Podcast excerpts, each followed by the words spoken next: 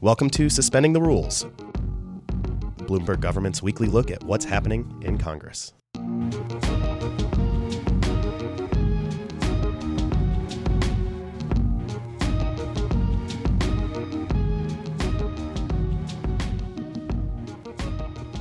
Welcome to September, listeners. The long summer recess is officially over, and we here at Bloomberg Government are all geared up for the fall sprint. Welcome to Suspending the Rules. I'm Adam Taylor. And I'm Sarah Babbage. The House is scheduled to take up three bills this week to limit oil drilling in an Alaska wildlife refuge and off the U.S. coast. On the other side of the Capitol, the Senate plans to start moving some of its annual spending bills. While government funding will lead the agenda over the next month, issues including guns, trade, and drug pricing are also on the table. Bloomberg government released its 50 page Fall Hill Watch today that previews the next few months in Congress. And if you're a Bloomberg government subscriber, definitely go check that out. Joining Sarah and me in the studio now to discuss some of those big picture items are our fellow legislative analyst, Danielle Parnas. Hi. And BGov budget and appropriations reporter, Jack Fitzpatrick. Thanks for having me.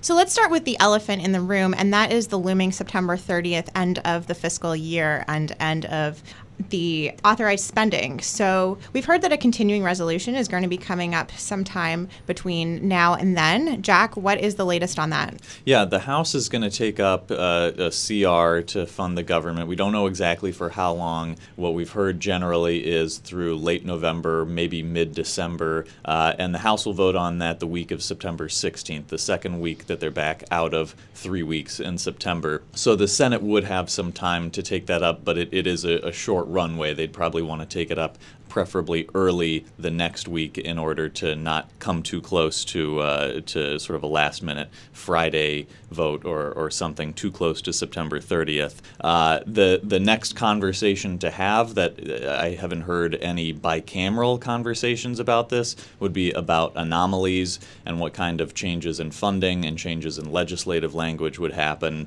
The White House sent its request for a bunch of anomalies, some relating to border security, uh, some more obvious ones like funding the census, uh, ramping their funds up as they approach 2020. So that's something that they've got to get everybody on the same page about uh, by the time the House releases its CR and takes it up uh, the week of September 16th.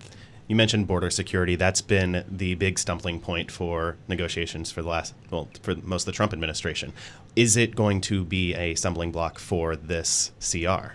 Potentially for the CR. What we're going to have to figure out is do Republicans uh, dig in their heels as much as Democrats are going to? Uh, what we've heard is when the Trump administration requested an anomaly that would actually allow them to use the border fence funds in a CR, uh, House Democrats are saying no. So what they need is, you know, if they just re-upped the language from fiscal 19, it would provide more money but it would also specify where they could spend it in the Rio Grande Valley sector, and that has already been funded in fiscal 2019. So without an anomaly changing the legislative language saying you can build more outside of this area, it's effectively zero dollars in a continuing resolution. So I have heard back from House Democrats who have said we will oppose this anomaly that would only enable the border wall, which we obviously oppose.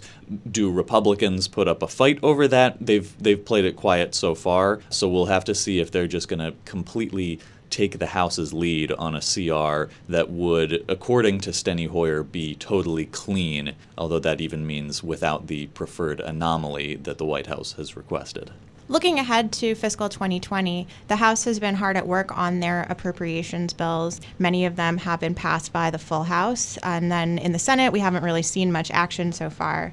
Um, this week, the Senate Appropriations Committee is going to start marking up its first spending measures. Um, can you tell us a little bit more about what its plan is for the fiscal 2020 bills? Yeah, the Senate uh, is off to a late start because they were waiting for that budget caps deal so that they would be able to mark up their bills to realistic numbers Meanwhile, all those House bills are slightly off, and that's a, a, challenge that the House will face. But as far as the race to mark things up and maybe even get them to the floor in the Senate, on Thursday this week there will be a full committee markup marking up defense, labor HHS education, energy and water, and state and foreign operations, as well as their subcommittee allocations for all 12 subcommittees. So that's going to be a big day. On Tuesday before that, there will be subcommittee markups for the defense and labor HHS measures. Meanwhile, behind the scenes, the energy and water and state and foreign ops bills are going to be kind of just passed around to members of the subcommittee so they can sign off and have questions answers, but they're not going to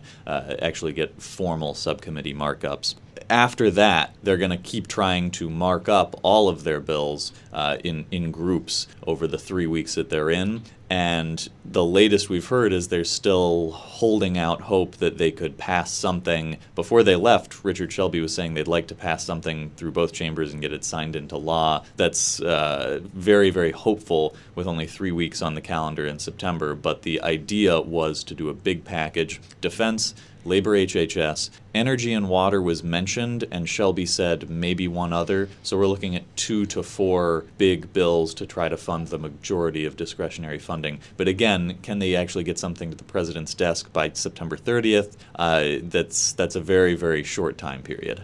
All right, well, let's turn now to another uh, hot topic for Congress coming back, which is gun control following some major mass shootings um, in recent weeks the House Judiciary Committee had said that it was going to end its recess early to come back to mark up uh, some gun legislation. And Adam Taylor, do you want to talk a little bit about that? Yeah, so we had the, the mass shootings, unfortunately, at the beginning of August in El Paso and in Dayton, and then in subsequent weeks, another one in West Texas, Odessa.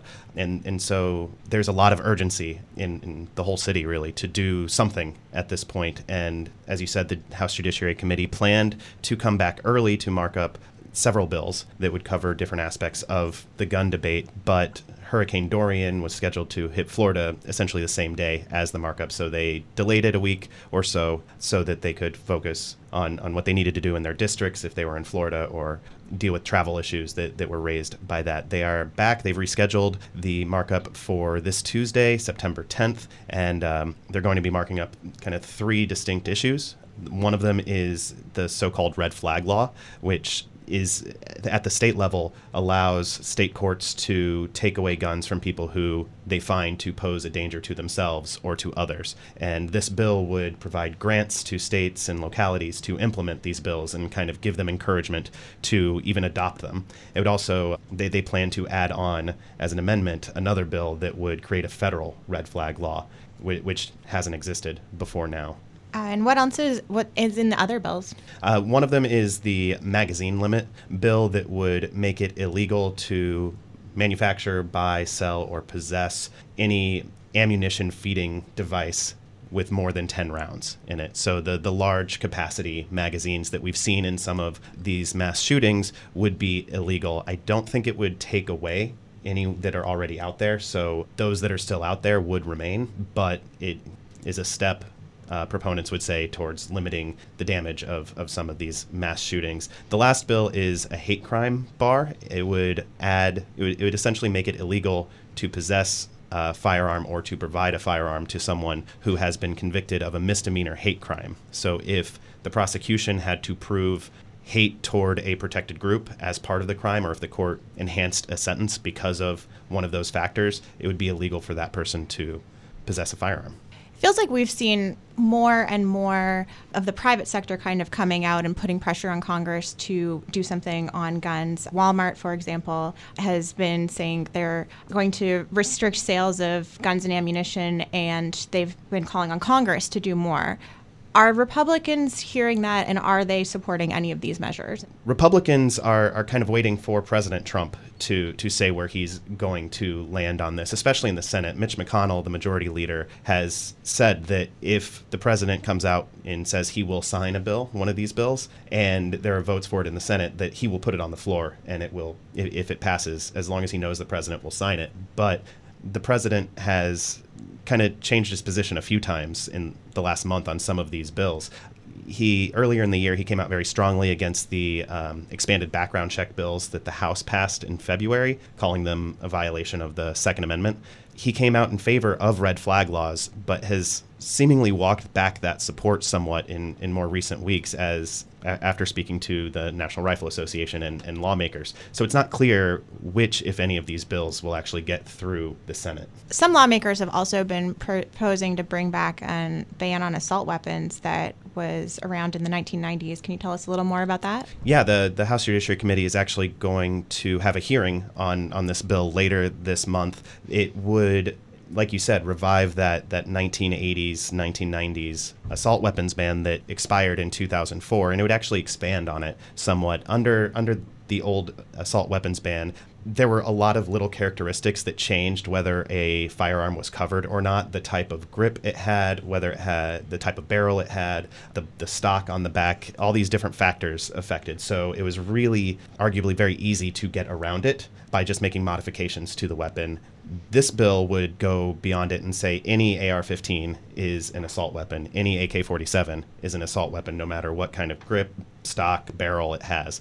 And so it would it would make it easier to enforce in some cases. Obviously, gun rights supporters are against any assault weapons ban, and they don't want to see this go any further than than the current law is, which is no assault weapons ban. Supporters, some of them have actually said this needs to go farther, and there need to be buybacks, or people need to be forced to get rid of their assault weapons that are already out there in, in the world. And this bill would not do that. It would not require buybacks. It would not require you to give up any guns that you already own. Let's turn now to health and drug pricing. Uh, that's been a hot topic on lawmakers' radar for some time. And we know that several committees in the House and Senate have been uh, acting on drug price bills before the recess. Danielle, what's going on with those?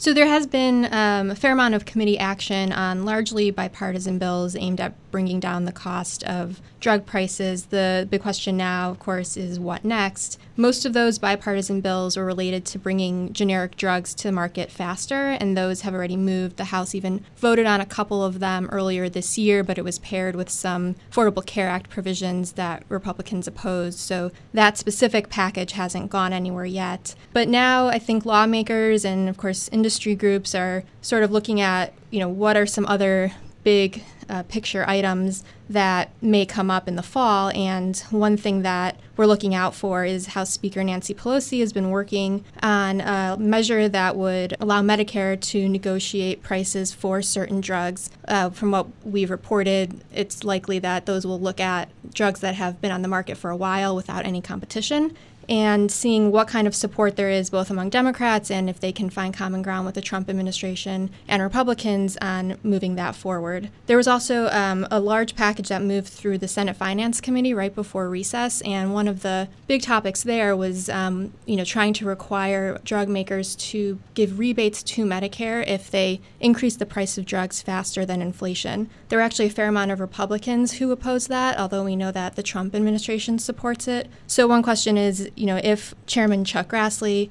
can gather enough enough support within his caucus to move that, and if something, if a package like that can be combined with the other bills that have already moved through other committees like the Health, Education, Labor, and Pensions Committee and also the Senate Judiciary Committee. Another topic we've been hearing a lot about is surprise billing. What's happening with the surprise medical billing legislation at this point? That we've also seen some proposals already move through the Energy and Commerce Committee in the House and the Help Committee in the Senate. But there's sort of a big industry fight going on there on the issue of how to resolve these payment disputes between insurers and doctors. And so it's yet to be seen if um, lawmakers can actually come to consensus on this issue, you know, in the next few months. Uh, you know, we're hearing that other committees could also weigh in, like the Ways and Means Committee. So there's still um, there's still some hurdles that lawmakers have to overcome if they actually want to address this issue. Um, you know, most people support the idea of not holding patients responsible for these large medical bills, but then you know, again, the fight goes back to then how do you uh, pay doctors and um, set rates with insurers um, to deal with those costs. There's a lot more happening in Washington over the next month. One bill we know is is scheduled to be marked up by the House Judiciary Committee would put restrictions on the practice of, of forced arbitration in employment contracts and in other contexts. Sarah, you've been watching trade. What should we expect on that front? The big question for the fall is whether Democrats and the U.S. Trade Representative can come to an agreement on the U.S. Mexico Canada agreement or USMCA that would replace NAFTA. Right now they're going back and forth. Democrats have concerns over the agreement's provisions when it comes to enforcement, especially of labor, with concerns about Mexico and its labor practices, as well as pharmaceuticals and dispute resolution. And Democrats have a working group where they are um, submitting suggestions to the U.S. Trade Representative for uh, ways that their concerns could be addressed. And what we've heard from them is that they're waiting to hear back uh, on kind of counter proposals from USTR. And uh, we heard last week the first mention of a Democrat, I th- believe, saying that they might let the agreement go until next year to finally approve it. That was Rosa DeLauro of Connecticut, who is one of the members of this working group. So we'll see whether Democrats can actually um, decide to move forward on it this year. But um, once you start hearing that deadline getting pushed back, it's definitely not a good sign. Other things we could see include extensions of public health programs, flood insurance, the Export Import Bank. There are lots of programs that are tied to the fiscal year that could be extended as well. And then this week, Democrats are moving some pretty big energy bills. Um, could you talk about those, Adam? Yeah, so uh, the, the House is going to be taking up three bills uh, that in, essentially put restrictions on the Trump administration's ability to drill for oil or to sell leases on public land and water to drill for oil. One of them would put a permanent moratorium on offshore leasing off the coast of the, the lower 48 states. Another would, uh, or at least in the Atlantic and Pacific, most of the Gulf of Mexico would remain available. Another bill would put a moratorium or extend a moratorium permanently on drilling close to Florida in the Gulf of Mexico. And the last bill would repeal instructions to allow drilling in the Arctic National Wildlife Refuge in Alaska. The 2017 Republican tax overhaul required the Interior Department to make two different lease sales uh, to allow drilling in that in, in part of the wildlife refuge. This bill would repeal that essentially. Well, that's it for us this week. Jack Fitzpatrick is a budget and appropriations reporter with Bloomberg Government, and Danielle Parnas is deputy team lead for legislative analysis. Thanks for joining us. Thank you. Thanks. Michael R. Bloomberg, the former mayor of New York City, is the majority owner of Bloomberg Government's parent company and serves as a member of Everytown for Gun Safety's advisory board. The group advocates for universal background checks and other gun control measures. We'll be back next week with a closer look at what's happening in Congress. Thank you for listening to Suspending the Rules. Be sure to subscribe wherever you get your podcasts. Find more on the subjects we discussed today and a whole lot more from Bloomberg Government at about.bgov.com. You can also follow us on Twitter at bgov. The legislative analyst team is Sarah Babbage, Noreen Chowdhury, Danielle Parnas, Michael Smallberg, and me, Adam Taylor. Our editor is Adam Schenk. Nico Anzalata is our sound engineer. Our theme music is Home Organ by Zach Nasita. More information on that can be found at premiumbeat.com.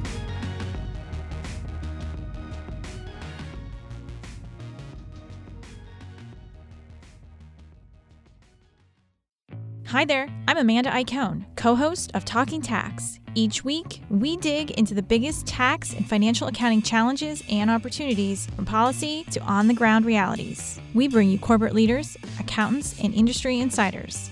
You can find us wherever you get your podcasts. For more, check us out on news.bloombergtax.com.